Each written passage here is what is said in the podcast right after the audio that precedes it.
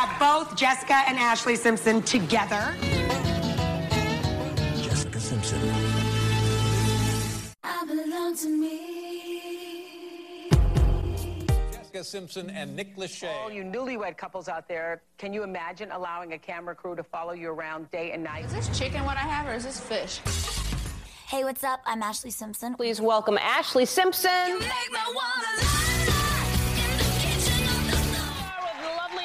19-year-old Jessica Simpson.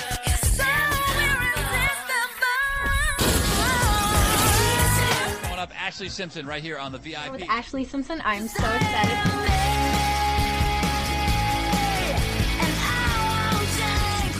She said, I want to be a role model to girls.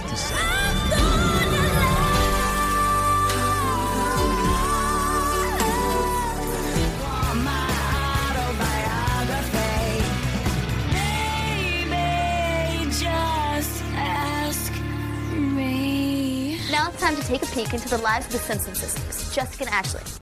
Hello, everybody. Welcome to the Ashlee and Jessicast. I am your host, Lia Russo, and today I am welcoming you to this podcast. Welcome to the very first episode. Now, I have to be honest and say that the Ashlee and Jessicast premiered in October of 2020, and what you're hearing right now my voice, I'm coming from February 2024. I wanted to re record some of the early episodes of this podcast, kind of like Taylor Swift. so, this is going to be Lia's version. I have just learned so much about podcasting in the last three years. And my first episode, this one that you're listening to now, is one of the highest listen to episodes because it's the first one. And I know when a lot of people discover my podcast, they want to go back and listen to it from the beginning, which is amazing. Thank you so much if you're one of those people. And I've always been kind of embarrassed about it because the sound was really bad. And I just want to re record these early episodes because I know that I can make them better. And you guys, my listeners, you deserve that because you have taste. If you're here, it means you have taste. So, I started this podcast because I obviously love Jessica and Ashlee Simpson, and I wanted to cover their music, their reality shows, and everything in between. And from October 2020 to January 2022, I basically just focused on them. But then I expanded to other pop culture as well. So, we still cover Jessica and Ashlee, but it's just they have to share the spotlight because I have been so pop culture obsessed since I was a baby, basically. And I just felt like I was limiting myself by having it be only about two people when there are so many topics that I want to cover. So I hope that you will enjoy this re recorded episode. We are going to get into Jessica's early life prior to newlyweds. So, in order to prepare for this episode, I reread Open Book. I think it was my fourth, maybe fifth time reading it.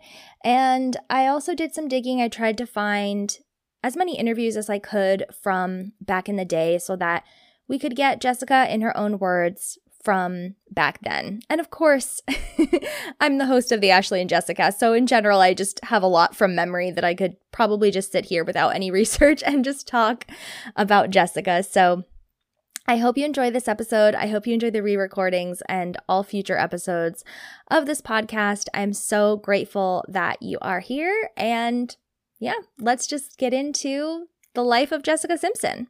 Jessica Ann Simpson was born on July 10th, 1980, in Abilene, Texas.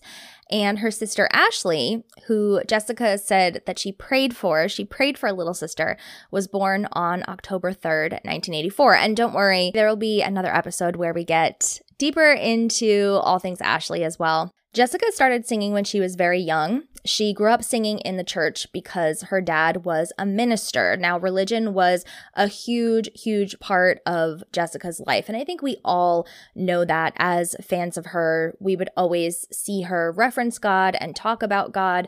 And her being religious was definitely a big part of her image in the early days as well, which we will get deeper into that a little later. Where'd you start singing? I started singing in the church. My dad's a minister, so You know, I've been singing ever since I was like five in the church choir and competitions, stuff like that. Um, and you know, that's really the core of my music is the gospel. Right. I, I'm sure most of you hear it in my voice. That's you know, that's where it all comes from. Yeah, and that's probably a pretty good background to have, right? I mean, that's real training. That's real yeah. singing, you know? Yeah, because it's from the soul. It teaches, Right. Gospel music teaches you how to really sing. Right, and do you have like some like a vocal coach who goes out with you, or somebody you work yeah, with? Yeah, I definitely do back in Dallas, and she comes and flies out whenever I really need her. Um, I've been in vocal training since I was 12 years old, so Right. been working hard. yeah, you have been. So, in one of her first interviews with Popstar magazine, don't you miss all those magazines, man? Popstar, Tiger Beat, Teen Beat, BB, Blast. Oh my God. So she told Popstar, I started singing when I was like five, church stuff. My dad was a minister, so we always did little plays and stuff like that. I grew up singing in the church, so I have a real gospel feel to my vocals. I did dance classes, went on dance competitions. That's what I did as a little kid. I was definitely into the whole performing thing. And she really was. In fact, there is a video of her performing in high school. She's performing as well as anyone that you would see on a Broadway stage. I mean, she really could have gone in that direction with her training as well. But instead, she mainly was on the Christian circuit. And then when she was 12 years old, she got an opportunity to audition for the Mickey Mouse Club. Now, we all know about the Mickey Mouse Club. Of course, this is where Britney Spears, JC Chasez, Justin Timberlake, Ryan Gosling, etc. got their start in the business. And Jessica, unfortunately, did not make it on the Mickey Mouse Club. She was really intimidated by a lot of those kids because Britney, Justin, Christina, they had been performing professionally already at this point. So even though this was kind of their big break, they had had other gigs and they were just further along than Jessica was, which was surprising to her because they were all kids. You know, she didn't expect there to be these mile long resumes, but they had them. And so they had been on things like Star Search, and Jessica had never been on TV. So all she had was a regular photo of herself. She didn't have a professional headshot, she didn't really have a resume. And even so, she got past the initial audition and she was flown out to Orlando, Florida to do this audition camp. So, what that is, is in order to prepare you for the final audition, they would have kind of like a workshop for the Mickey Mouse Club down in Orlando. And you would take a lot of classes and you would work with acting, singing, and dancing coaches to make you the absolute best that you could be for this audition. And Jessica, unfortunately, her final audition, she had to sing after Christina Aguilera. Can you imagine following Christina Maria Aguilera? I that's unfathomable to me, especially at 12. Because, you know, Jessica has an amazing voice, but when she was 12, she was 12. When Christina Aguilera was 12, she had the voice of a 30 year old soul singer from the 60s. You know, I mean, Christina really, you don't want to play. Like, there's no, you can't play with her. It's just, I completely understand why she blew the audition. I myself sometimes have a rough time at auditions. Like, I know I can slay a performance, but then in the moment, in the audition, I blow it. And it's just, I have so many moments that I will cringe forever on that. So I feel like I totally relate to Jessica. And that must have been so disappointing and upsetting for her. So she told Popstar, I had absolutely no experience going in there. I walked in and sang Amazing Grace a cappella. Justin had already won Star Search and Britney had been on off Broadway. I was just a little minister's kid walking in and singing Amazing Grace. It was really intimidating. I didn't make it, but that's when I really knew that performing was something I wanted to do. I just absolutely loved it. I fell in love with it. That's when I really knew that I had a talent for it. My family was really there for me. It was hard, especially because I was 12 years old. At 12 years old, you really struggle with a lot of self esteem issues. My family was like, You're not quitting. I got into vocal lessons and I kept working on my craft, and here I am. I stuck in it and I came through really good. So proud of her because I feel like for a lot of kids, that would be it. You know, that would be curtains. I mean, when you hear that the competition is Christina Aguilera and Britney Spears, it's just, it's not Jessica's very brave. That's all I have to say. Jessica had kind of a hard time growing up in school. She was bullied for her body because she developed a little bit earlier than the other girls, and I can completely relate to this as well. I literally started wearing a sports bra in second grade, and by I think fifth grade, I was wearing a fully regular bra. I basically had my adult sized boobs when I was 12. So it just was horrible. Like I remember getting made fun of and girls throwing tissues at me and saying, "Here, why don't you stuff your bra more?" And I was like, "I this is just me. Why why is this bad?" Especially because I watched so many movies and TV growing up, so that kind of put a spotlight on women that were large chested and that was supposed to be good, so I didn't understand why I was getting made fun of for it. Obviously, it was girls that were probably jealous that they weren't developing at all, and it was the same situation with Jessica. She was tortured over it. She had people spreading rumors about her. And then on top of it, she was obviously an amazing singer and she stood out in that way. So there were even a couple shows that she tried to perform in as a kid, and the other moms didn't want to let her do it. This also happened to Christina Aguilera, funnily enough. They said that Jessica was going to be stealing focus away from their kids.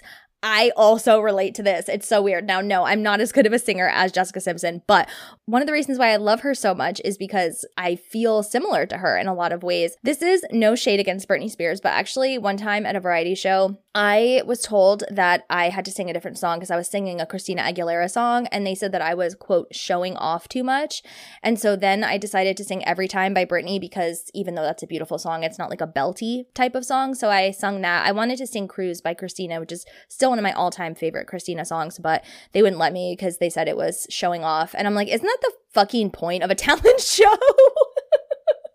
Last time I checked, talent shows were not for uh, shy individuals that don't like to show off, but whatever. Anyway, you guys can tell why I started the Ashlee and Jessicast, right? I just feel connected to her in a lot of ways. So Jessica continued to perform in church very often and she also got involved with the Christian circuit. So when she was 13, she got her first record deal with the Christian label Proclaim Records and started working on an album. So she told Popstar, I signed when I was 13 years old. I worked on that album till I was 16. We were trying to find the perfect songs for it, and I was trying to develop as an artist, find my niche. By the time the whole thing was done, the record company went under. All my friends thought I was lying anyway. My grandmother paid for it to be mixed, and we made copies, and wherever my dad would go preach, I would go and be the music artist. We sold the CDs that way that is such a hustle. I mean, truly, to have your label go under after three years, which I mean, when you're 13, three years, 13 to 16 feels like a whole lifetime, right? So that is crazy that all of her hopes and dreams were almost completely crushed. And then her grandma gave her $7,500. She wrote about that in her book. This was like her savings. And she said that there was no better way to use it than to help Jessica with this record and getting it released. So they literally had to pay for it to be finished themselves and paid for it to be pressed so that they could sell it. And Jessica said that they would sell it literally just out of the trunk of the car. like Jessica would sing and then they'd be standing outside in the parking lot with the trunk open and all the CDs out. And that's how they would sell the music and get her name out there. I've had many and many of failures to to get me where I'm at right now, which has actually made me a stronger person and a better artist and it's been the perfect timing for me. When I was 14 years old, I uh, signed with a gospel label and I made a gospel record. And then that record company crashed right before everything was about to be released. We tried to shop it around to other gospel labels and they were all slamming the doors in our face. We didn't understand why. You know, we were just like, God, you know, if this was meant to be, you know, and for for somebody who's really young, who's been promised something for years and years, it, it was really hard to handle and it was really hard to take, you know. Because I was gonna quit and I was just gonna be like, go be a cheerleader and do the whole normal high school thing. And I'm gonna be with my friends and I'm just gonna live a normal life. I'll major in psychology, I'll be a therapist or a teacher, you know, do something normal, but it all worked out. After her disappointments with the Mickey Mouse Club and then with Proclaim Records going under, Jessica initially planned to give up on singing and have a more normal life, but she continued to sing locally and felt that it was truly her destiny to share her voice with the world. In fact, she connected it to her faith pretty closely because, of course, she grew up singing in the church, so it was just a natural connection for her. But also, she felt that God would give her signs that guided her toward continuing to pursue singing. However, her career on the Christian circuit was not going anywhere, and she realized that she had to go into mainstream music if she wanted any chance of making it. So, through her vocal coach, she was able to meet other industry professionals and eventually met an entertainment lawyer who helped her send out some demos to record labels. Now, Jessica was actually really unhappy with the demos that she had made. She didn't like them at all, and she didn't want them to be sent out anywhere, but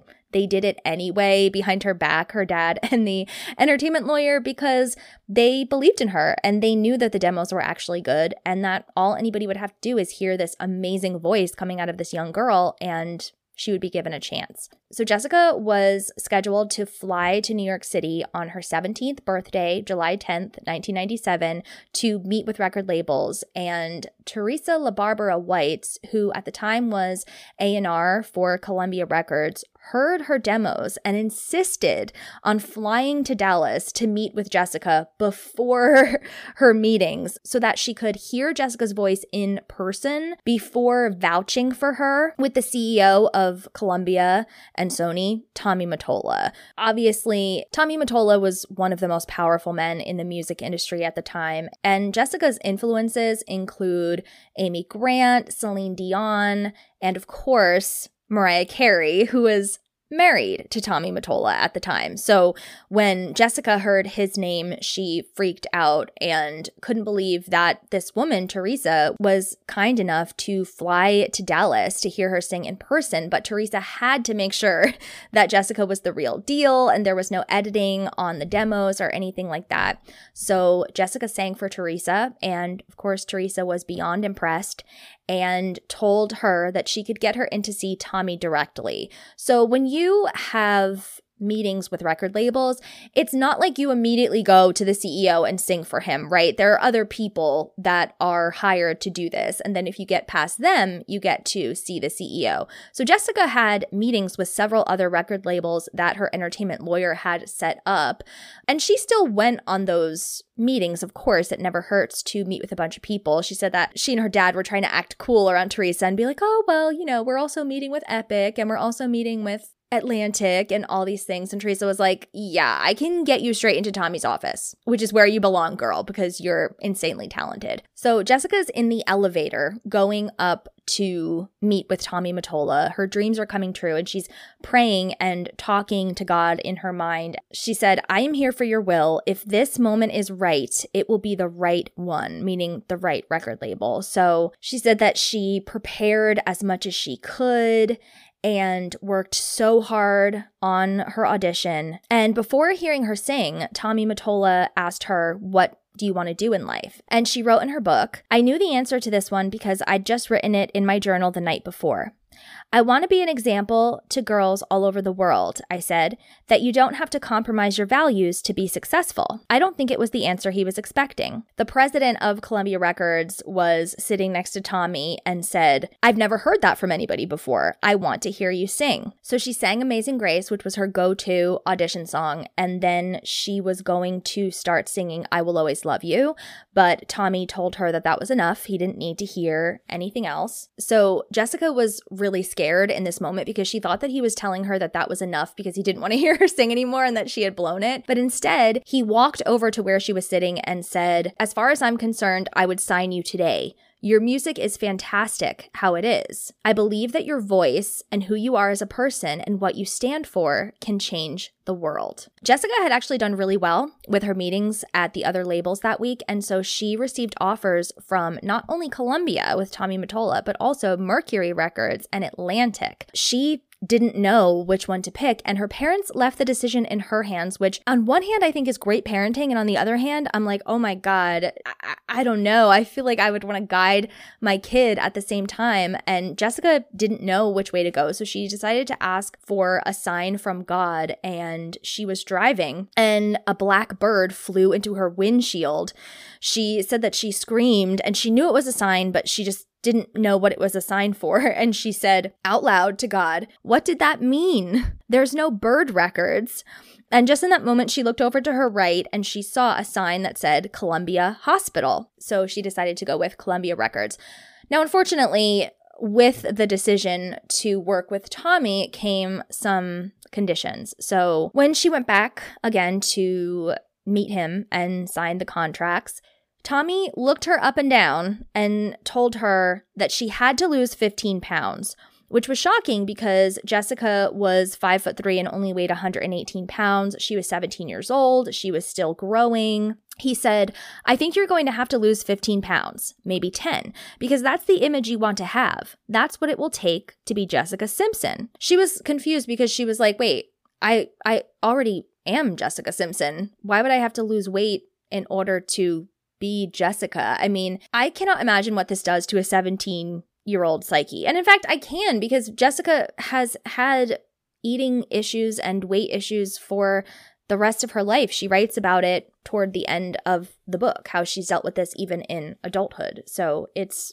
just so unfortunate because she was obviously beautiful and perfect back then, and she still would have been beautiful and perfect even if she was 50 pounds heavier or something, you know. But as it stood, she was already so skinny. But at the time, it was just that stick thin model look was really in and Tommy wanted to compete with the other girls. He wanted to make sure that his pop star was set up for success and in his mind you had to be rail thin in order to do that. So Jessica went on a super strict diet and she started taking diet pills that she ended up taking for 20 years after that. I can't even fathom what that does to your health over such a long period of time. It actually breaks my heart that that happened to her. Jessica and her family moved to Los Angeles the day before Ashlee's 13th birthday, so you can understand the whole living in the shadow thing. And she got to work right away on her first album. She spent two years working on the record that would end up being titled Sweet Kisses. And she was really frustrated because she knew that Britney and Christina were also working on her albums because, of course, she had met with those record labels. In fact, when she sung for Jive Records, they told her, Oh, we love you, but we just signed a girl who's exactly like you, which was Britney Spears.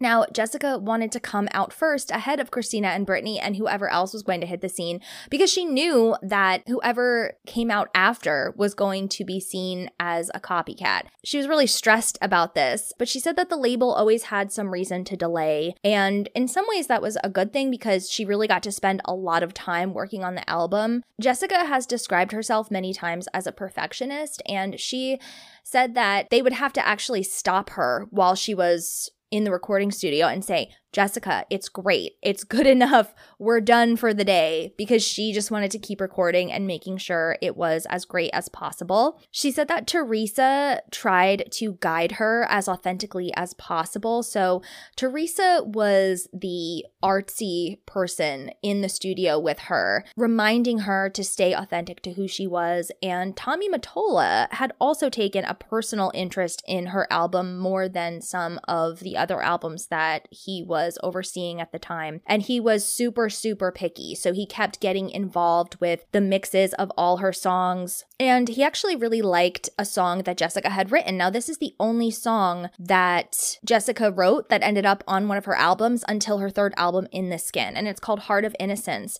which Jessica took the lyrics straight from her journal. It was about deciding to not have sex until marriage, which was something that was important to her and in her church community was very common. I mean, women still decide that they will not have sex until they get married. So back then, I assume it was even more common.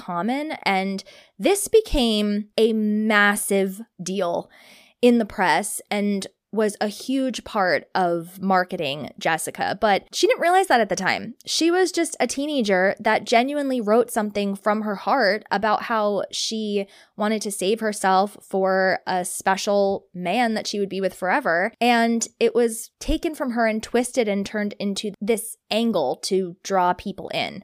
Jessica recorded a song called Did You Ever Love Someone, which ended up on the Dawson's Creek soundtrack. And this is really where the mainstream got a first taste of her voice. She said that she watched the episode with her family and jumped up and down. She was so excited to hear her voice on TV. And that was a big deal. I mean, having a song on Dawson's Creek, it was kind of like a few years later having a song on the OC, or a few years after that having a song on Grey's Anatomy. And it didn't become a hit or anything, but it was a nice little introduction for Jessica. On August 30th, 1999, I Want to Love You Forever, Jessica's first ever single, was officially released. Now, of course, she didn't actually get to come out before Britney, whose first single came out in October 98, or Christina, whose first single had come out earlier in 1999, but she was coming at the public with a different angle, right? Britney and Christina had this underlying sex appeal to their music. It was this tongue in cheek, yes, I'm a good girl, but I'm also a bad girl thing. Christina was saying, You gotta rub me the right way. Britney was saying, Hit me, baby, one more time, which, yes, does mean just hit me up. But with the video being a little sexy, Britney showing her belly and stuff like that, they just became known as these young, provocative, teenage girls and they went in a different direction with Jessica and instead of having an upbeat pop song to introduce her to the world they chose a ballad because they wanted her to be more about her voice and so did she. She genuinely had amazing pipes and she's not a good dancer so she didn't want to do the whole choreography thing and I think this was a really smart way to debut her. And still to this day, it's her biggest hit. You would think that it would be With You, but With You actually only got to number 14 on the Hot 100. And I'm Gonna Love You Forever at number three is still her highest charting single ever. Now, this is when I became a fan of Jessica. I still remember seeing her video for the first time. It was such a beautiful, warm toned, slow paced music video, which I just remember thinking that she was the most gorgeous girl and had the most gorgeous voice. And I was a fan from then on. I asked my mom to get me the Sweet Kisses album and I loved it and I have been a fan ever since. Tommy Mottola told her that the I Want to Love You Forever video was great, but that she could do better. And Jessica was confused because she didn't know what she had done wrong. And he said, for the next video, I want a six pack. I just, I can't imagine seeing the I Want to Love You Forever video and being filled with anything except pride that you basically discovered this amazing new artist who is probably going to make you tons of money and win your label awards and all that kind of stuff. I mean, it's just so sad that he only saw her as a hot girl who he needed to make even hotter by his standards or else. In November of 1999, when Jessica was 19 years old, Sweet Kisses was released at last. It sold just under 2 million copies in the United States with 4 million total worldwide. Its peak position was number 25 on the charts and it was certified two times platinum. Now, obviously, for most people, this would be a massive success, and it was a massive success. I mean, I haven't sold 4 million albums. Have you sold 4 million albums?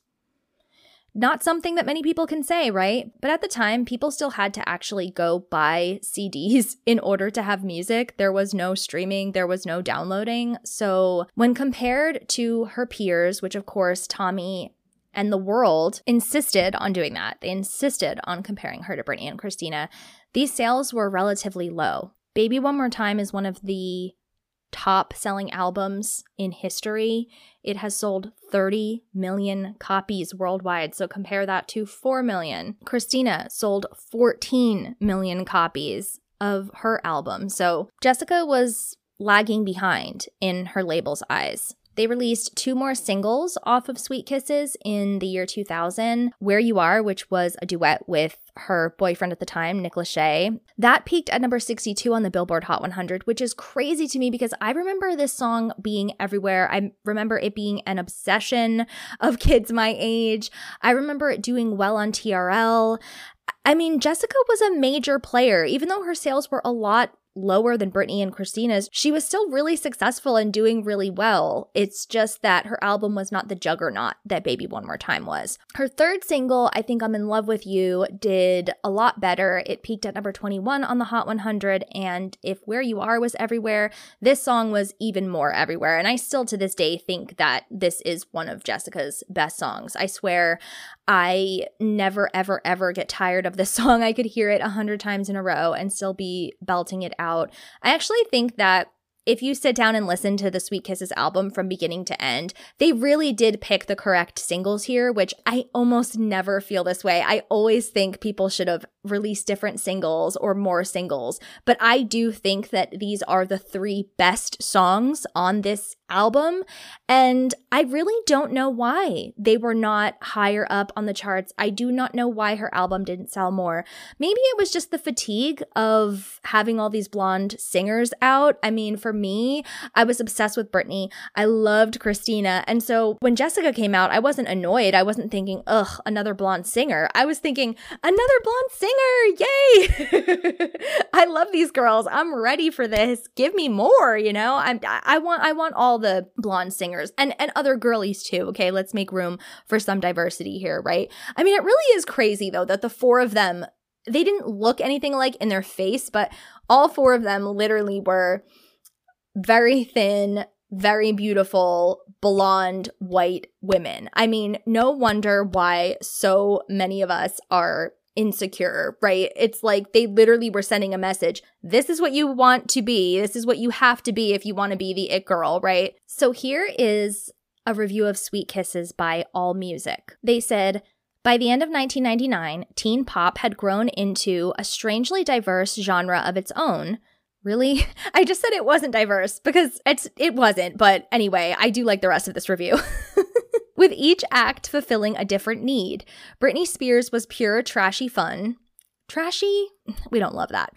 But what he says about Jessica is really good, guys. While Christina Aguilera was flashy and talented just like Mariah Carey, the Backstreet Boys stood above the pack with their suave sophistication and irresistible melodic charm, while NSYNC were the Stones to the Backstreet Boys' Beatles. A little bit of the rough and tough, not quite as melodic, but almost as charming. Obviously, I disagree with that too. You guys know I'm an NSYNC girl all the way. Into the fray arrived Jessica Simpson, unlike some of her peers, a mere finalist for the new Mickey Mouse Club instead of a full fledged member, with her debut Sweet Kisses, an album that positions her as the teen Celine Dion. Sure, she delves into the frothy dance pop that is this genre's stock in trade, but the heart of her album lies in adult contemporary ballads like her breakout hit I Wanna Love You Forever, which gives her a chance to show off the richness of her voice. She doesn't oversing yet. like Aguilera occasionally does, even if she has moments where she pushes the envelope slightly, just like her idol Dion. However, there are already indications that she's developing her own voice since she is equally capable of delivering danceable urban R&B on songs such as Final Heartbreak, I've Got My Eyes on You, and the Destiny's Child duet Woman in Me, as she is mature balladry including Your Faith in Me and the Nick Lachey duet Where You Are. Like most teen pop albums, Sweet Kisses suffers from inconsistent material, yet the filler is well produced and performed, making the record every bit as listenable as Aguilera's fine debut. As a matter of fact, Simpson proves with this debut that she could very well be a teen popster that could actually make the transition to adult artist, and that puts her in a rarefied league with Aguilera and the Backstreets.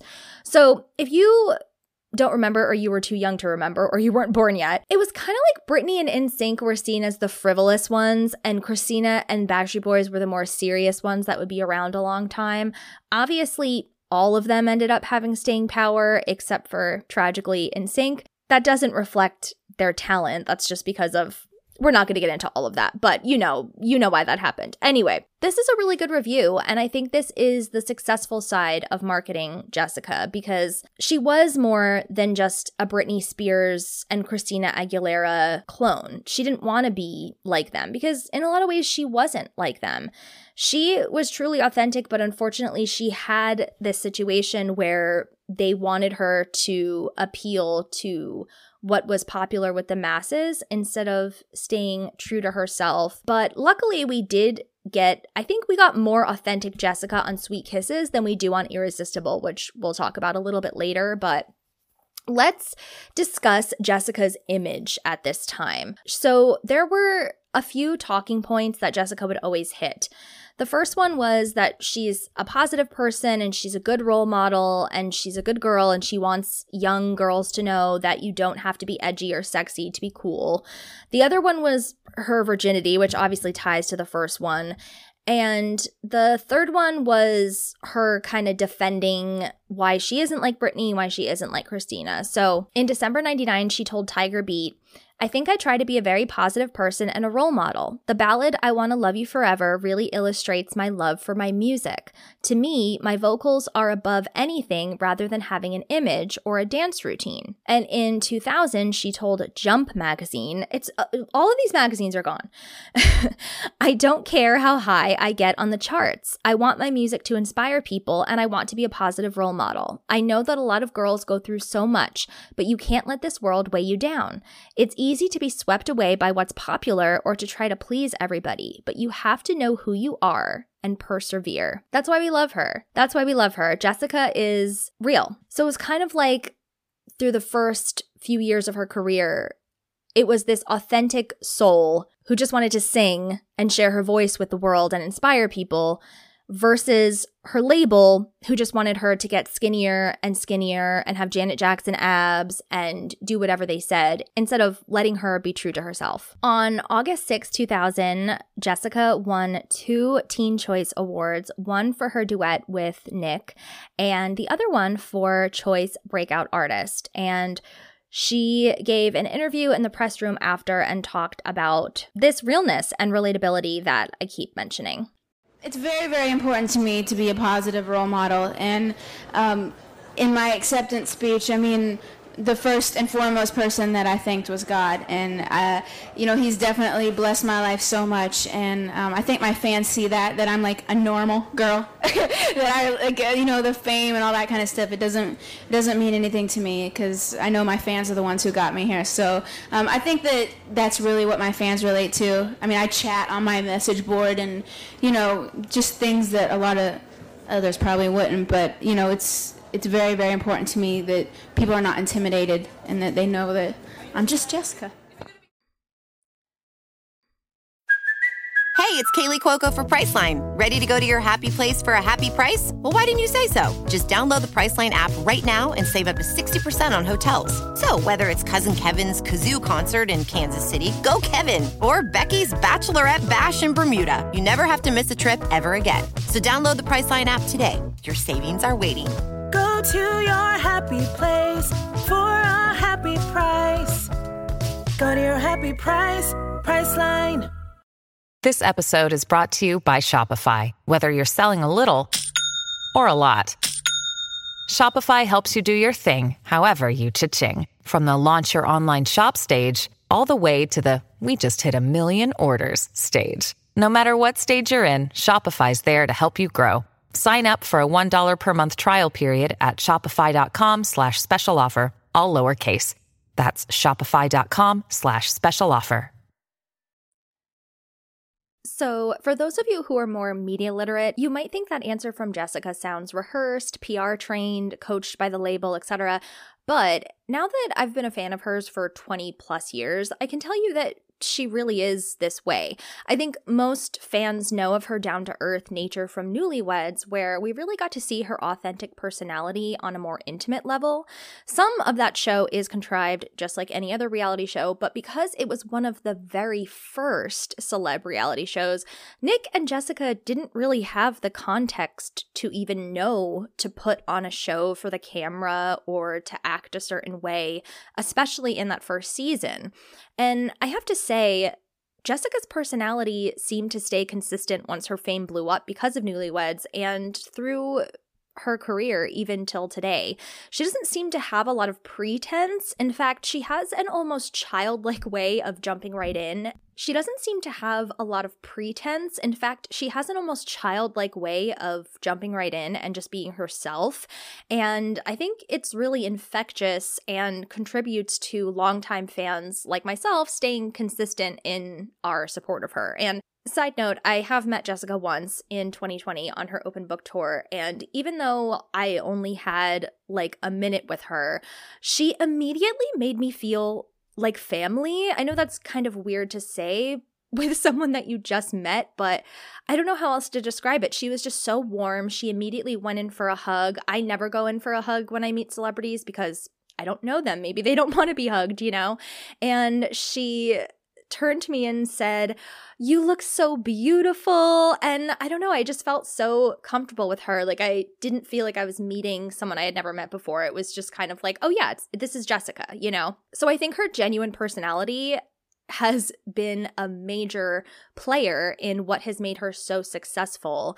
And that's why it's so ironic that her record label wanted her to be so much like someone else because once Newlyweds came out and she was literally just sitting on her couch in a big t shirt with no makeup, eating tuna, and saying whatever came to her mind, that's when her career got the biggest it ever was. So I imagine that must have felt extremely good and extremely validating for Jessica. So let's talk about Jessica's live performances because I think this is important, especially after certain recent TikToks have gone viral that represent a time when Jessica was experimenting with different approaches to her live singing during a later era of her career. Now, I have no idea, truly no idea why she decided to change her style of live performances around her newlyweds slash in the skin era. I really don't because I feel her live vocals and just overall performances were a lot better pre newlyweds. Unfortunately, there are now thousands of people who think that she just flat out can't sing because of a couple unfortunate performances that have blown up, like the one with Jewel, or some of the rougher ones when she released Take My Breath Away as a single, which is another choice that I just am gobsmacked by because In the Skin had so many great songs. I just don't understand why she would cover a song and release that as a single when there's like 12 great songs just sitting there on the album. And I think that this is something that a lot of the people that follow me or listen to me really appreciate is that I'm really honest when it comes to everything that I talk about. As much as I am just obsessed with so many artists, I'm not a cult member that's, you know, forced to say that everything is so great. I'm not afraid of giving criticism as long as it's respectful when it applies. And I've seen some fandoms that kind of shame people anytime anyone isn't just screaming like yes queen! It's like oh you're not a real fan if you don't like this or you're not a real fan if you say this.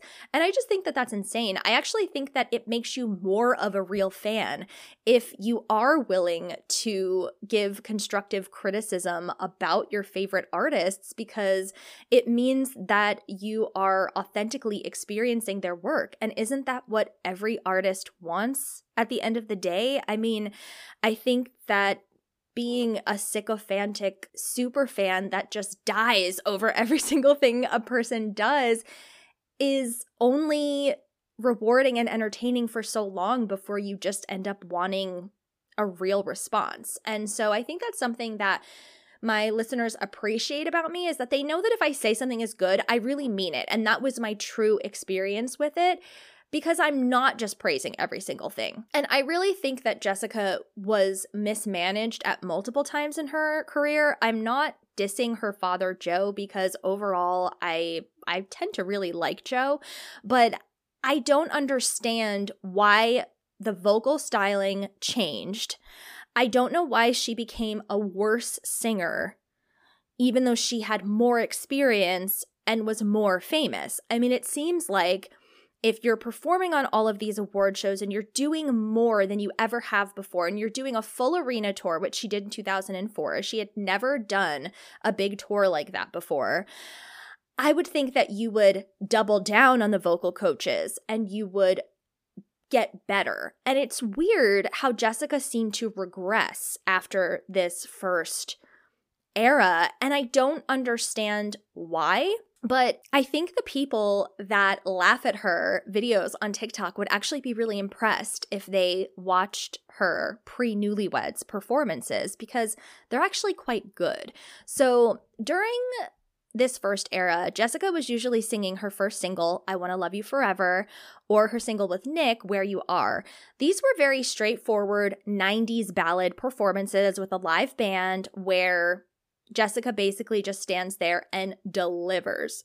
And when I say delivers, I mean delivers. If not those songs, she was usually performing her upbeat pop single from this album, I Think I'm in Love with You, which I still think is my all time favorite Jessica song. I'm just like, this song can put me in the best mood no matter what. And I love belting this. Like, if I'm turning on the burners, getting ready to cook dinner, I press play on this, girl. I'm like, this is my cooking show set to the tune of Jessica Simpson. Heard of it? Anyway, so when she would do this type of upbeat performance, and this happened rarely, but sometimes she would also perform other faster tracks from her album.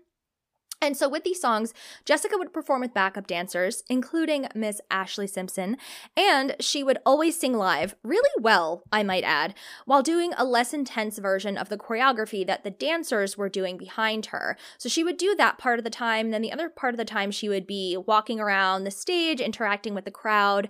Now, I think the ballads are where she truly shined, and I think this was what differentiated her from the pack, but honestly, during both the fast and slow songs, Jessica sang with so much passion and really sold the whole pop star thing. She doesn't seem like a lesser version of Christina and Britney at all, just another variation who has certainly earned her place among them.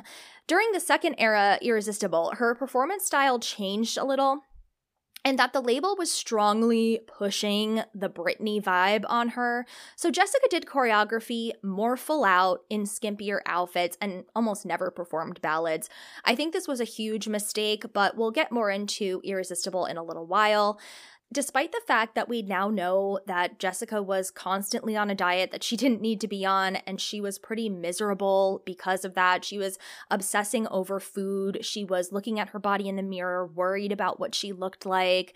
I mean, it's just heartbreaking. The girl was stunning, and it's just so ridiculous. You would never know it because Jessica seems completely dedicated and was really giving her all, having a blast on stage. I would find it really hard to find a bad performance of Jessica's during these early days. She just seemed very dedicated. And you could tell this was someone who was so excited to share her music with the world. And she just had this like young, fresh, vibrant, happy energy. And she just radiated a type of sunshine. Like, I really think she has something special. Like, I'm not going to talk that much about Nick in this episode because I'm working on a Nick and Jessica pre newlyweds era episode for you guys. But one thing that I remember Nick always saying about Jessica is that she just had this like amazing spirit that he was attracted to. Like, yes, she was hot.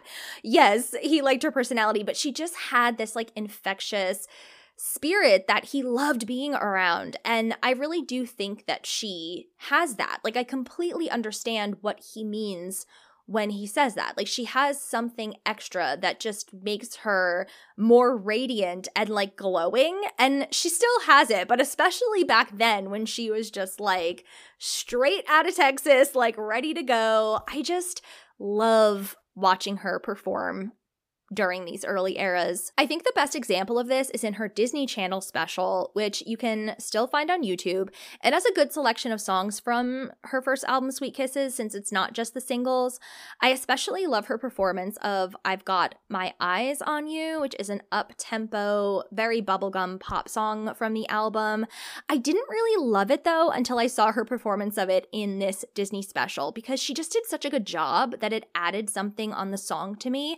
And that that's one of my favorite experiences with all the artists that I love. I mean, even sometimes it'll be years after a song came out and it'll be a song that's always been kind of a skip on an album for me. But then I see it live and it just adds this extra element to it. And, you know, there's not a lot to this song. Like, it's a song that I'm sure was being shopped around to Britney, Christina, and Mandy and all of them. And, uh, you know, it wasn't like a song that Jessica poured her heart and soul into or anything, but she just really sells the pop star thing. Like she has it and she just looks so cute in her little pink tank top and her cargo pants and the dancers are just popping off. Like Ashlee is hitting those steps honey. Like it's just it's a really good performance. We also get a clip. It's a shame they don't show the full performance but we get a clip of her doing Your Faith in Me, which is one of the ballads on Sweet Kisses that was not a single. And Jessica just slays the vocals. I mean, she completely nails it. She sings with so much emotion that even though she didn't write the song, you can see how much she loves it and how passionate she is about the message. She just could really deliver a ballad so powerfully in these early days, which again, I feel like is the thing that differentiated her so much from Britney and Christina because Britney has a style of singing that I am absolutely obsessed with. Like, I love Britney's natural voice. I do not agree with people who say she can't sing. She absolutely can sing. Look up her live vocal performances from her early days if you don't believe me. I love the tone of her voice.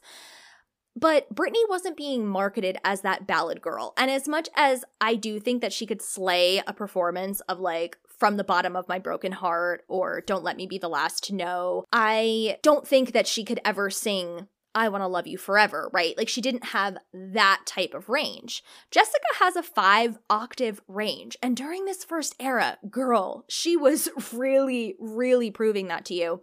And Christina, while she absolutely could sing I Want to Love You Forever or slay any ballad because she's fucking Christina Aguilera, she was also being heavily marketed to be like Britney. So because Britney wasn't marketed to do the ballads, Christina wasn't either. I mean, she had your standard ballad come out as a single with I Turn to You, and then later the one she did with Ricky Martin, which I am love that one. That one is what is it called? Nobody Wants to Be Lonely. Uh, Christina in that video, are you joking? Okay, this is about Jessica. But I just, I, I, love all these girls. You guys, I get distracted all the time. I go off on tangents. I try to at least keep it to pop culture. Like, I'm not going to talk to you about my nail appointment, but um, yeah.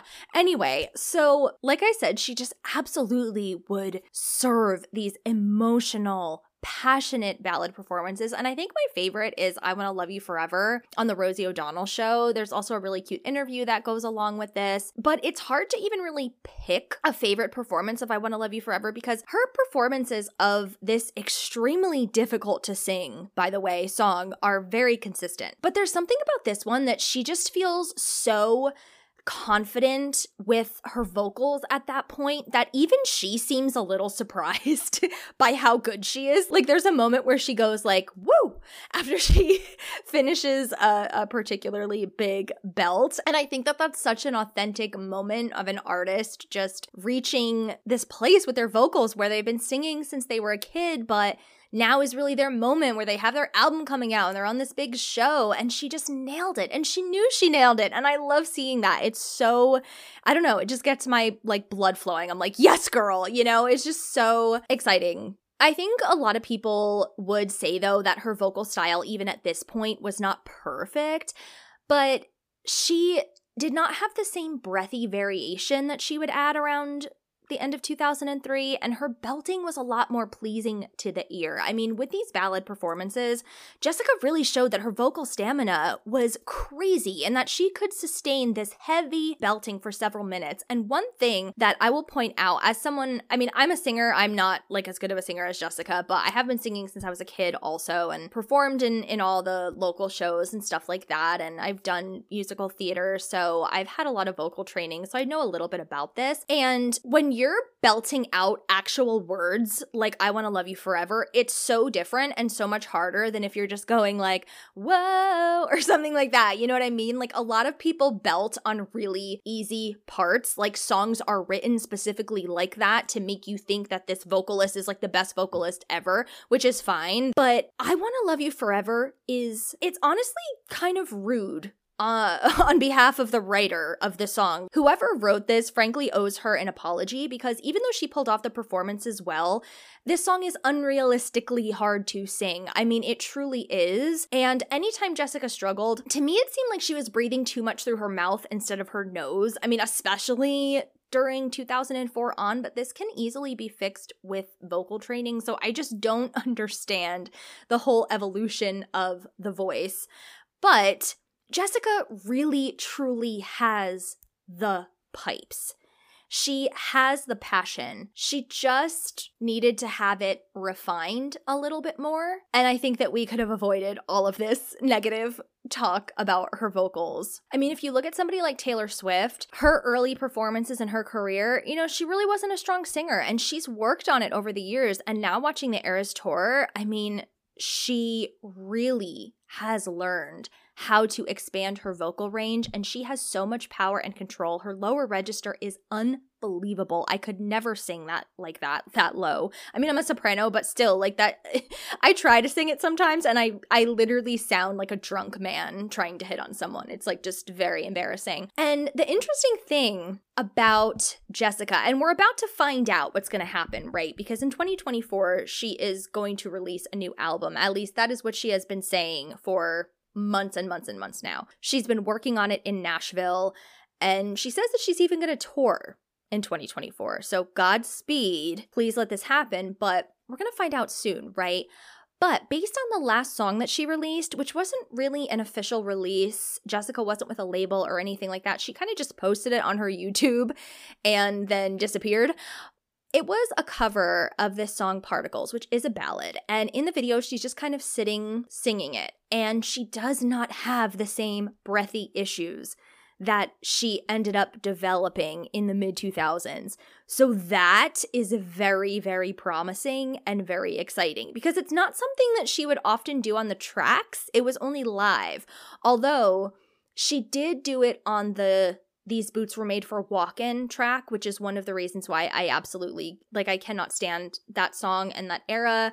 I mean i'm not going to get into the whole thing now but it just bothers me so much like how much it was all about her body when why aren't we focusing on the talent that this woman has? Like i don't get it. I mean I just feel like especially the general public it's like really who cares what they think but it's like people people don't care to like look into Jessica. So they see her you know, washing a car in a bikini and singing this song that's not challenging at all to sing and she's singing it in this like weird tone that she doesn't usually sing in and it's just like the total misrepresentation of who she is. And i know she was playing daisy duke but it also was like this song by jessica simpson. It wasn't like a, it wasn't like the movie was a musical and she was performing the song in the musical. Like this was a separate video. You know what i mean? I just like it just bothers me anytime the focus is on her body because it seems like it always is, even today. Like, ever since I started the podcast in 2020, I used to do consistent Jessica news updates. Like, I would read whatever people were writing about her and stuff. And then it was just so much about her body. It's like anytime she ever wore shorts, it's just like Jessica slips back into those Daisy Dukes. And they just focus so much on her weight and it just drives me insane. So I was like, I cannot do these as frequently because it's so reductive. I mean, it's bad for my mental health. Never mind Jessica's. I can't even imagine how she does it. But yeah, now I haven't even done one of those in a really long time. I used to do them on Patreon because it's just, there's hardly ever like an actual good article about her where they're focusing on her talent and her business acumen. It's always like Jessica Simpson shows off her slim frame in a gown after losing 100 pounds. It's like, Birdie is like almost five years old. Like, when that's her baby that she gained the 100 pounds when she was pregnant with her. Like, when are we going to stop saying that every outfit Jessica wears and every time she leaves the freaking house, she's showing off her weight loss? That's something that just drives me crazy in general, but like, tangent. I told you guys I go off on tangents, but I'm just I'm just saying, like it's so frustrating. Like anytime a, a woman is on the beach in a bikini. You know, it's like Kelly Clarkson recently lost weight. Every time Kelly Clarkson does anything, they're like, Kelly Clarkson shows off her weight loss. And I'm like, she's not showing off her weight loss. She's just like walking down the street. like, leave her alone. Oh my God. Everything is not about weight, you guys. Clearly, I triggered myself. Anyway, so Jessica went on tour with 98 Degrees. She did 60 shows with them. And that is what got her enough exposure to open for Ricky Martin after this, who really was bigger than 98 Degrees at the time. I mean, this was the Livin' La Vida Loca era, which was just one of those songs that totally took over the world. So that also exposed her to a new fan base as well, because he was mainstream pop at that time, but he also brought in that whole Latin crowd as well, right? So that was really huge for Jessica. In 1999, she told Popstar, My show is high energy, but my favorite thing is singing the slow songs. I love anything with a ton of emotion in it. Anything with a ton of emotion is good for me. I love to see people's expressions, and I love to see how much music does affect people. If you and your boyfriend just broke up and you go and put on a sad song, you can relate to it. It's so cool to watch your fans relate to you and relate to your lyrics that you're singing. That's what I love about performing, and I love going to hit the huge high notes. I mean, just the fact that she even highlighted that, like she loves hitting the high notes. Of course, she loves hitting the high notes because she can hit them and she can belt like that.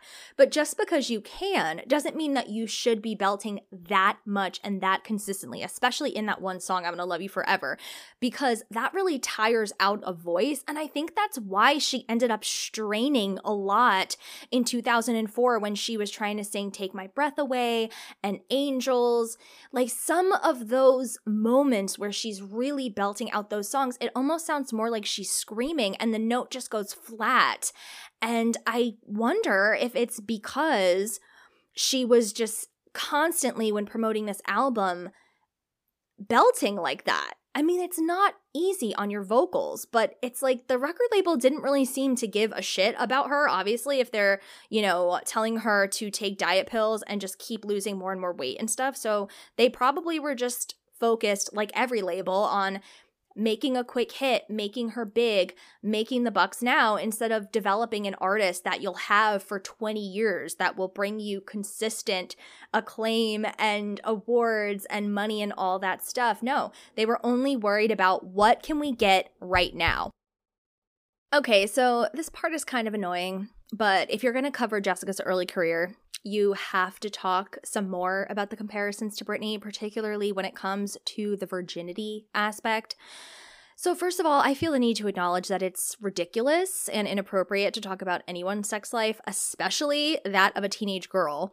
But of course, it was all the rage back then for some godforsaken reason, the media acted as if they had a right to know these extremely personal details just by virtue of the fact that these performers were putting themselves out there. Like, I grew up basically feeling like you had to be outward about these things. I mean, I just assumed it was part of the job almost like a trade off. Like, if you dare to become famous, you better expect that this will happen to you. And not only do you have to expect it, but you have to take it with a smile and answer to the best of your ability. The blame for this really lies with Britney's team, who convinced her to spread this made up narrative that she was waiting to have sex before marriage. I mean, it's absurd to me. Like, I completely understand the motivation behind coming up with a marketing narrative for a 16 year old pop star, but I just can't fathom their sex life being any part of where my mind would go in this marketing plan. I mean, it's sickening. I don't blame Britney because she was so young and being told that this would help her career. I mean, I too at 16 would have done and said whatever the hell they wanted me to because I would have been too afraid of like losing my record deal, you know? And the, Jessica was the same way. Like, even though she didn't feel like she had to lose weight and didn't want to lose weight, it's like they pounded that into her mind. So she was just like, okay, like I'll do whatever they say. It's so hard to make it at all. And Christina's talked a lot about this as well. That's why Stripped was such a radically different album from her first album because on the first album, she was just so happy to be making an album at all that whatever they told her to do, she did. So I don't blame the girls, of course. I blame their teams. But the unfortunate part is that Jessica had truly been given a promise ring by her dad during her childhood, and she was truly a virgin. And she was such a naturally open person that it was genuine when she brought the song that she had wrote, Heart of Innocence, about saving herself for marriage to the label she felt okay sharing that part of herself, while Britney was misguided to lie about it. And it's a shame because it was something that wasn't authentic to Britney, which is fine. I, I don't have any problem with the fact that Britney wasn't a virgin. Like, who gives a flying fuck? Why would anybody care? It's so stupid, right? It's such a personal thing. And I'm talking about a literal child at this point, right? But it just sucks because since Britney's album came out first and Britney said it first that she was a virgin, Jessica also claiming to be a virgin seemed like this was just another way that she was being a shade of Britney or a copy of Britney. And it's just so unfortunate that for Britney it wasn't even true, but for Jessica it absolutely was true. If Jessica's album had only been released a year earlier, this part of her narrative would have seemed authentic rather than what it seemed like to a lot of people, which was that Jessica was just following the crowd or that her team was just jumping at the opportunity to copy Britney in another way, which they were, but it was authentically what Jessica was going through at the time. And like I said, she has this childlike way of just kind of like blurting things out. So I think that when she started sharing all this stuff about her virginity, she wasn't even thinking about it. Like she wasn't thinking about Britney's life or her career or her narrative. She was just like, this is who I am. So I'm just going to say it. You know, she's an open book. like that's why her book is titled that. On the song Heart of Innocence, she said, It's definitely my favorite song on the album. It's the one that I wrote. It's called Heart of Innocence and it's about saving myself for my husband. There's a really cool story behind it. I hadn't had a boyfriend in like a year. I was writing in my journal and I was upset and I was praying. I was like, God, I just really need you to be my companion right now. And I fell asleep when I was writing and I woke up in the middle of the night and God was like, write a letter to your husband, and I did, and that's the song. So that's obviously like so beautiful and adorable for like this young girl to come to her label with this song confidently and want to share it with people. And of course, Tommy Mottola is like, oh, I really like that song. And Jessica wrote in her book that she thinks it partially was because they could use the virgin narrative to market her. But I'm not saying the song isn't good, like, it's a fine song, but I think that was the key reason why he liked it so much and put it on the album because he was like, oh, great we can do this virgin thing that's working so well for Britney. We can do that with you. Perfect. And it just seemed like he kind of took advantage of her openness and her willingness to share this part of herself with other people. It's just, he is so slimy. Like, he literally, I want to go take a shower. Ugh. So, this interview that I keep reading from with Popstar Magazine in 1999. A lot of people say this was her first interview. I don't think it was, but it was definitely one of them. So this is like how early Jessica is talking about her virginity, very early on. And so also in 1999, she told Tiger Beat, "The reason I'm open about it is because a lot of girls feel pressure to have sex before they are married. I want girls to know that there are people willing to wait until they are married to have sex. Nick is really supportive about it. I do think that it does send a good message to teenagers because now that I am pretty far removed from being a teenager, I'm like, yeah, I don't think teenagers need to really be having a lot of sex. Like, I'm not prudish at all, but I'm just saying, like, you already have so much going on during those years where you're so confused and, like, I don't know, maybe in some ways it's good as long as you're doing it with, like, people your own age, of course, because you have to, like, experiment and have those experiences. But I don't know, I don't think there's anything wrong with her sharing her morals with people as long as she isn't preachy about it, which is something that I think Jessica has always done flawlessly. It's something I've always praised her for. She has this way of talking about her faith and how much God is a part of her life and her traditional Christian values in a way where you can tell how serious she is about it and how much it means to her, but she isn't imparting it on anybody else. Like she's not saying, I'm staying a virgin until I'm married, and that means I'm better than you, and that means I'm going to heaven and you're going to hell. That was never the vibe. She has really never come across as holier than thou to me, or that she was trying to make me and others feel like we were not as good of people if we did not follow the same rules that she had been raised with, you know? So I think that that's just really impressive, especially coming from such a young girl. She talks about a good example of this in her book when she started promoting her duet with Nick, Where You Are. She did an interview with teen people. So she writes, They asked me about being a virgin. I said I wanted to wait until I got married. I don't judge people who do have sex before marriage, I said. And I'm not trying to make anyone think that I'm such a good girl or such a holy person. I'm a regular girl. I didn't realize the statement was going to get so much attention, but the magazine got the most letters it had ever received about a story. Young people, an awful lot of quote regular girls, talked about the pressure they were under to be sexual before they even really knew what sex was. I also didn't realize I'd just handed every daytime show a news hook for having us on. They asked Nick and me about my virginity at every appearance. And my take was that it wasn't so much about, quote, saving myself, but building up anticipation. I was 19 and still sheltered, so it was kind of bizarre to me that people felt free to ask, How have you not had sex yet? The interviewer would always start with me and then turn to Nick, who was 26 and a man. This situation did not compute for them. And you're okay with this, Nick? They'd ask. He always handled it well, since we both knew the question amounted to, You're cool with a girl who doesn't put out? I really respect everything that she cares about and everything that's important to her, he said on The View. And we talked about this from the very beginning, and so I knew going in that this was an issue with her, and that was cool with me. It gave America a storyline to follow the sexy virgin, and the long suffering but still understanding hot prince. Barbie and Ken didn't have sex either, right? Nick loved the fact that I was so strong in my faith and that I had this wide eyed, innocent approach to life. She also wrote that she wished sometimes that Nick would share her faith, but he just didn't. And so she decided to just accept him as he was. So that's another example. You know, there's a lot of families still to this day where they don't like their daughter marrying someone who isn't a Christian if they're a Christian. Or, I mean, this happens in many religions, right? So I love that she was able to authentically be herself and commit herself to God, but she knew that nobody else was required to do that and she didn't judge them for it. So, just another reason to love Jessica. From the summer of 2000 to spring of 2001, Jessica worked on her second album. Now, unfortunately, her record label felt like the sales of Sweet Kisses were such a big disappointment. And rather than continue to foster the artist that Jessica truly was, they decided that they would just really, really, really double down on the whole Britney thing and basically strip away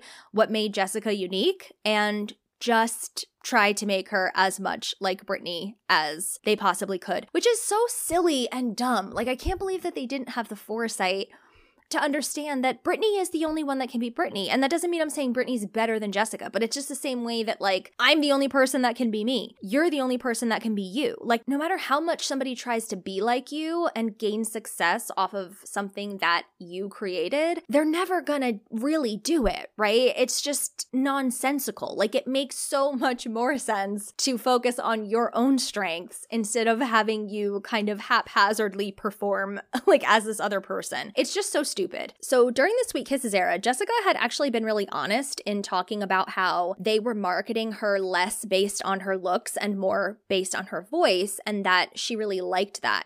But that completely went out the window. She said that Tommy Mottola felt that she had to look as much like somebody the boys wanted to be with as much as possible, and that meant that she had to look hotter according to Tommy, I guess. I mean, you show any 19, 20 year old boy, because that's how old Jessica was at the time, a picture of Jessica.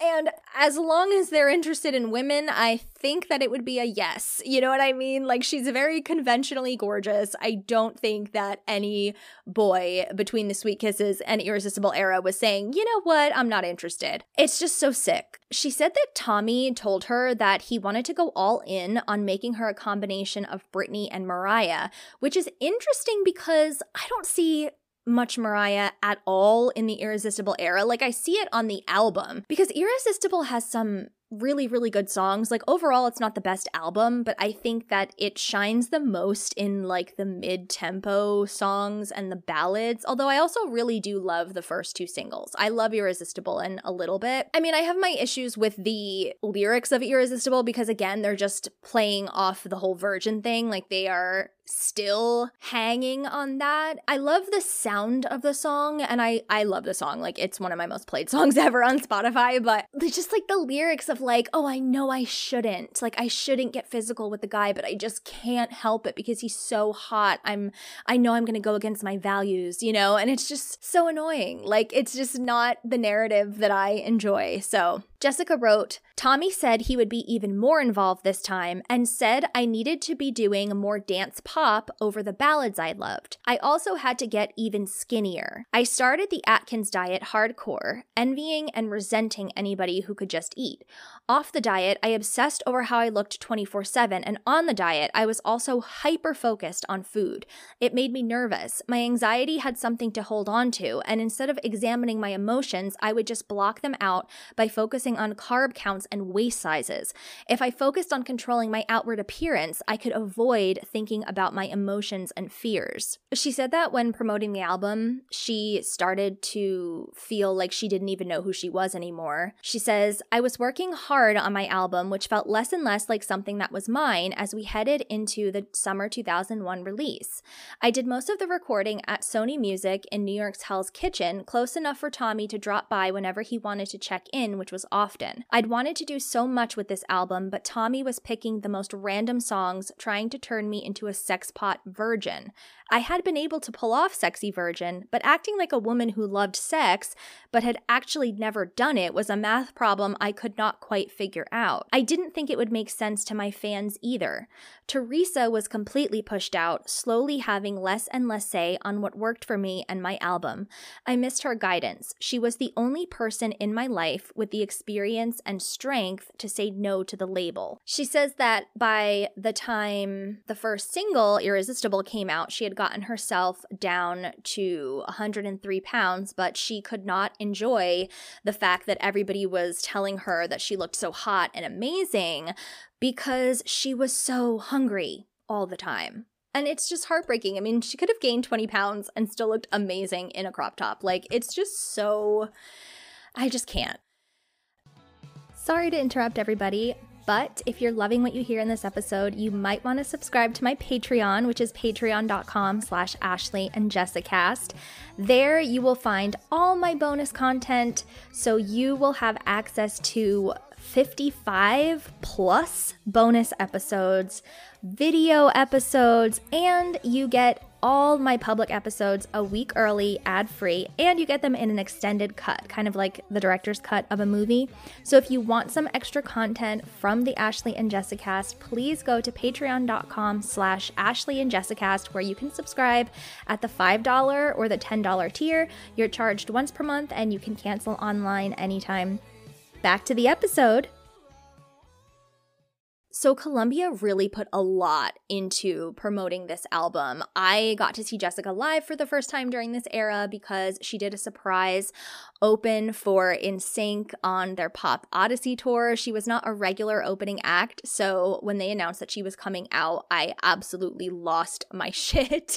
like I was excited enough that I was seeing my favorite group, but then Jessica coming on stage was just so incredible. And this was June 5th, 2001. So she was doing mostly irresistible songs. It was just a short little set. And one thing that always, I'll just never forget this, and my mom was there with me and she always brings this up too, is that Jessica was sick that day. And she announced it on the stage that she was sick, but she still sang live to the point where she was literally coughing. Like she would literally sing a line and be like, deeper than spiritual, his ways are power. Like I am not kidding. That is literally what it sounds sounded like. And I just admired the fact, like, this is no shade toward Ashlee at all, but I just really admired the fact that she really shouldn't have been singing and she chose to anyway because she was just that dedicated. I mean, don't ever sing if you're sick like it you actually could really damage your vocal cords and there's a performance of i want to love you forever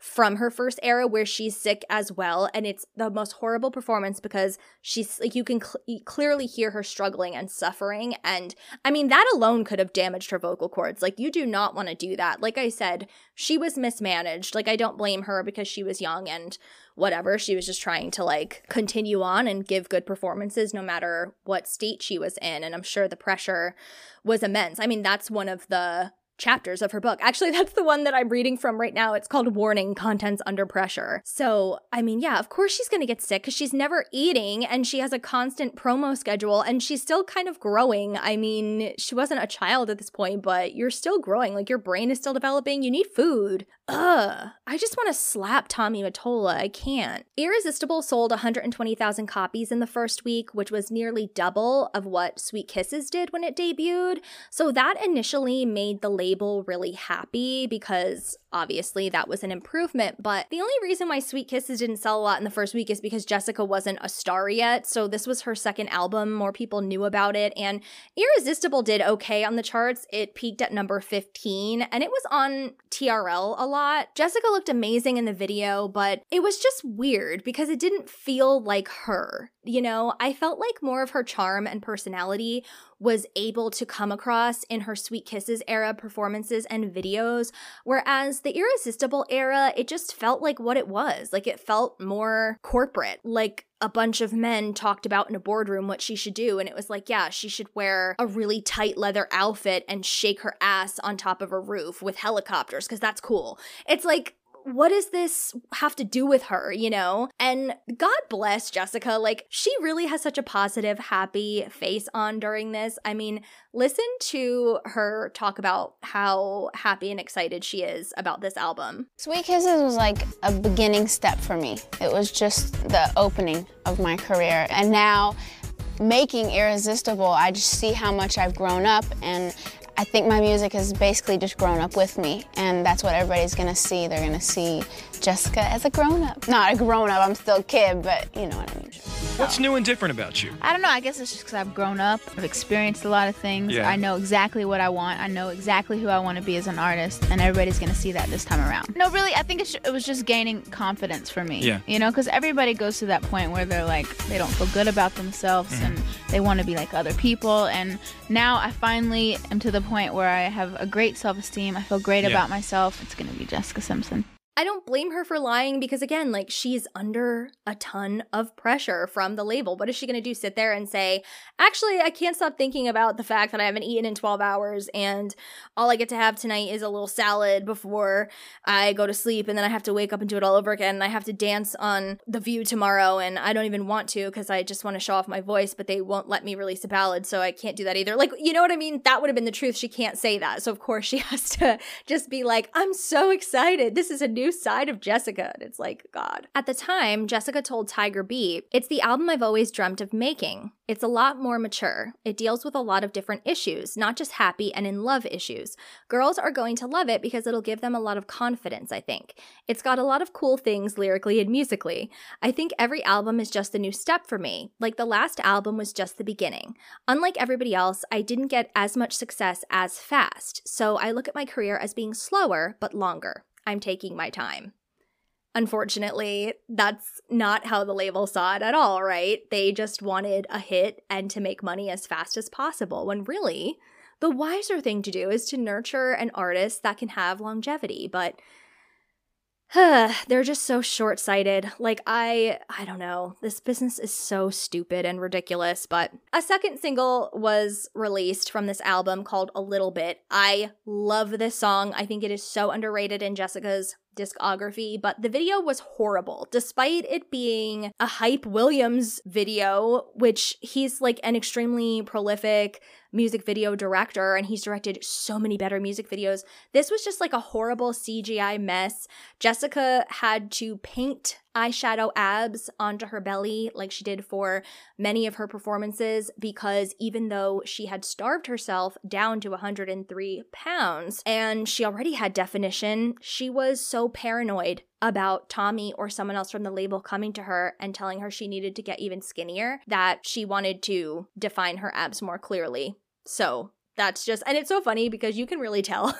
Like there's a lot of pictures of her where they they just don't look right you know? And then there's other pictures of her where you can tell she didn't paint the abs on and she looks fucking amazing. Like i would cut off my finger to look like that right now you know what i mean? But to her at the time she was so brainwashed. I mean so many of us were you know? Like this is what i grew up around. So a little bit unfortunately did not even chart, which it just sucks because I really do love that song. Very soon after that, 9/11 happened because a little bit was released on August 28th, 2001. So that contributed to the single not doing well and also because the sales had slowed down a lot. Her label just didn't think that the album was worth putting any more money into or releasing another single from, which is such a shame because Forever in Your Eyes is in my top five Jessica songs. Like, I think that is possibly, it's hard to say because I really think that her singles from Sweet Kisses are top tier. But Forever in Your Eyes actually might be her best song from that whole era. Like, it's again one of my highest played on Spotify. I wish it had been a single. I think she could have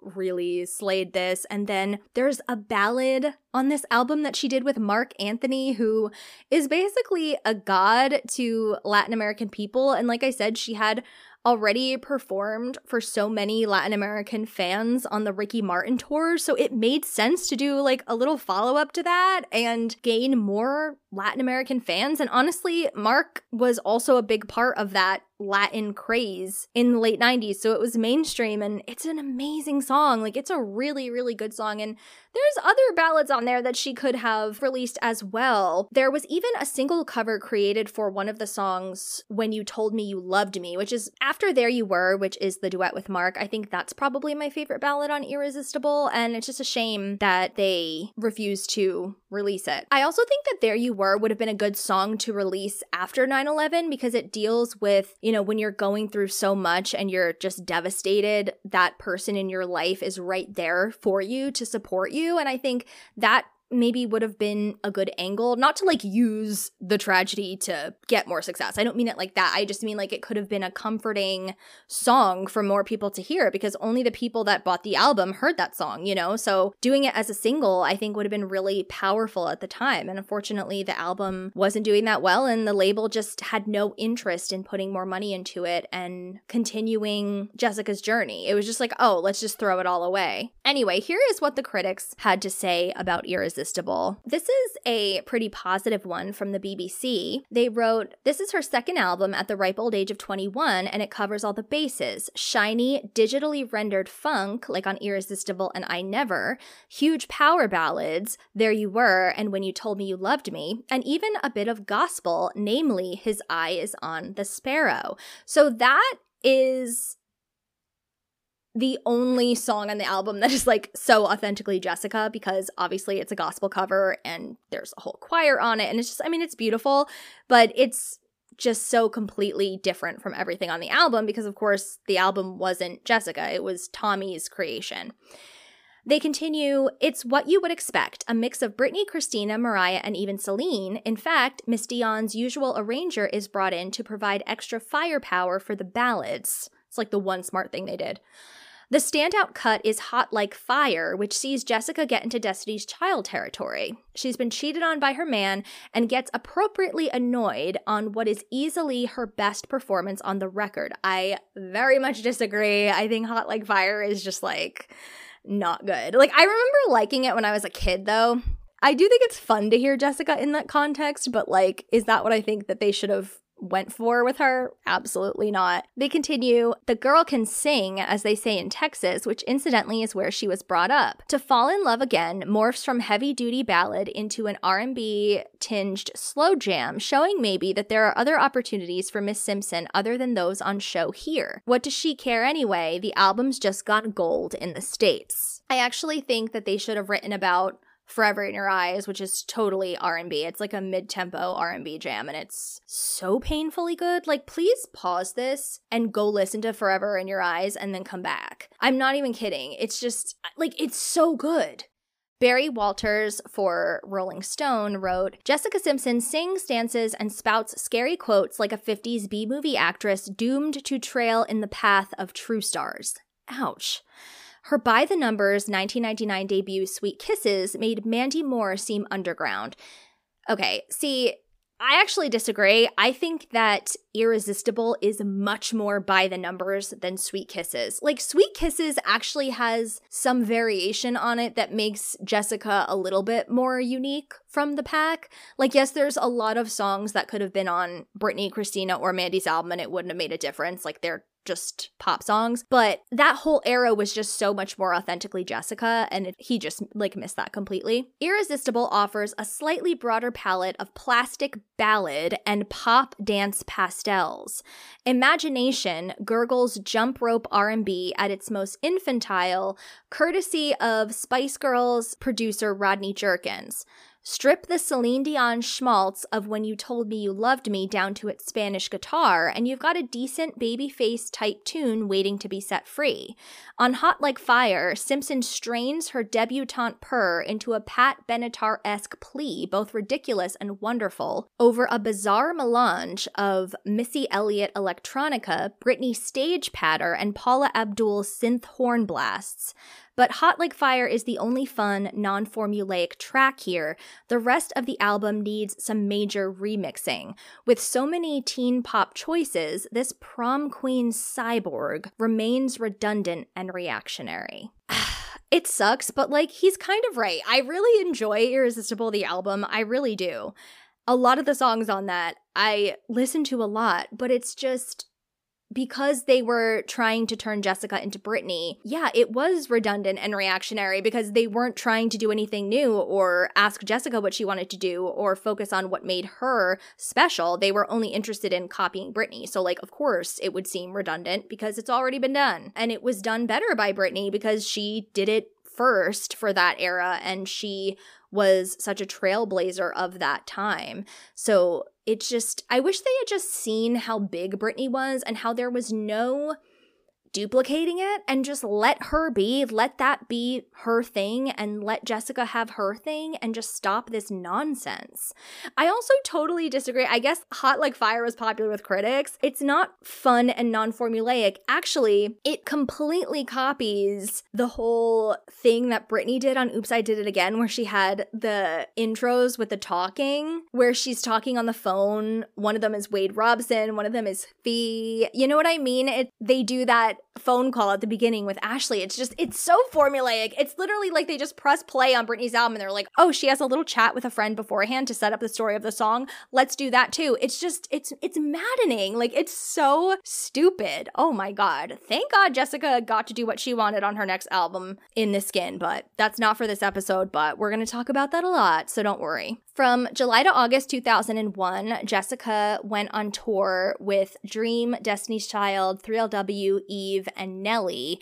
This was the TRL tour, and they did a big episode of TRL where they all were on it talking about being on the tour. And Honestly, when you look at the set list, this was really all of the other acts opening up for Destiny's Child. I don't even know why Destiny's Child needed this tour at this point, but Jessica only did six songs, as did Nelly, and the rest of the acts got even less. So Actually, this tour was a flop. It only sold out half of the venues that it traveled to, and the ticket sales were kind of low. So I'm happy that Jessica wasn't on the tour for that long. And then she got to go on her own tour, the Dream Chaser Tour, which was supposed to go from August 7th to October 27th, 2001, but she only ended up doing 15 shows because a lot of them were canceled due to 9 11. The Dream Chaser tour was kind of weird. Like, I wish I went to it. I don't know why I didn't, but it was held in like parking lots in conjunction with carnivals. So when I learned that, I was just shook because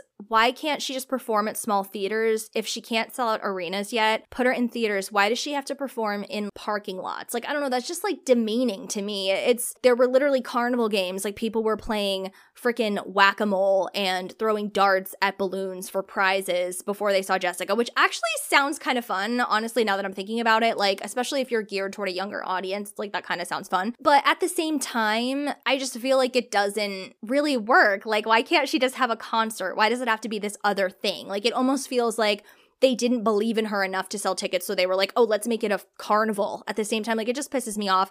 But there are a lot of pictures out there from this tour, and she had very Britney outfits. Like, it's just annoying what they what they put her in. But at the same time, again, she's selling it like she's giving, she's serving, you know? So it sucks that this tour had to be cut short, but little did she know in just a few years she would be doing arenas on her reality tour in 2004. So, after Sony and Columbia gave up on Irresistible, this is the end of 2001. Obviously, what had happened on 9 11 was beyond words, right? And so this got Jessica interested in doing USO tours, which is something she's been passionate about ever since. The troops love her. She has visited them overseas many times and done a lot of performances and sent care packages. She even had a soldier on her second Christmas album singing with her. I mean, she has just really given back to uh, a lot of different people, actually. She later got involved with Operation Smile and many other charities. So I think that was amazing. Like, I think anytime you're going through a rough time in your own life, giving to others always improves things because at least you can feel good about that, even if other aspects of your life aren't particularly going very well. But another aspect of her life that was going well was her relationship with Nick. So, like I said, I'm going to talk more about that in a future episode, but in February 2002, on a boat in Hawaii, Nick proposed and they got married in October 2002 in Austin, Texas. And honestly, it seems like for most of 2002, she was basically just planning her wedding. She really didn't do a lot professionally, even in early 2003 before they started shooting Newlyweds, which was around like May of 2003. Jessica was basically just enjoying married life. I think she worked on In This Skin a little bit in 2002, but it was mostly just wedding planning and prep and then spending time with Nick after they got married. Jessica really leaned into the whole bride thing. She even modeled wedding dresses for InStyle magazine in 2003, right before they started filming Newlyweds. And she also wrote a book called I Do. So she was working on that as well. You guys might remember the Newlyweds episode early on in the series where the book comes out and it kind of flops. I mean, I have the book because I think it's iconic. It's literally talking about one of the weddings that would shape pop culture history forever. So I I enjoy the book. So I'll definitely be using a lot of that book for my Nick and Jessica pre newlyweds episode. So, yeah, that basically brings us to the end of Jessica's career journey before newlyweds because very soon MTV would come a knockin' and Nick and Jessica would strap those microphones on and history would be made when Jessica asked a very simple question, and we will talk about that next episode. It's another re record. I have two of Jessica's biggest fans in the world, Derek and Amanda, on who, if you've been listening for a while, you have to know them because they are iconic. So get excited for that. We recorded it already. I can't wait for you guys to hear it. And thank you so much for listening to my podcast in general. A special thank you to those of you that have heard the original first episode of my podcast and liked it and have been following me since then. Derek and Amanda are two of those people. And I'm just so grateful for them and for everybody that has tuned into even one episode. But the re records are going to be even better than the original episodes that were posted. So stay tuned for re records. Stay tuned for entirely brand new episodes about Jessica, Ashlee, and a lot of the other pop culture figures that I cover and some that I've never covered before because we're going to have a new series soon. So I am just super excited about everything coming to the podcast. So thank you so much for listening. Thank you for all your support support, and I hope you enjoyed Lia's version. Bye, everybody.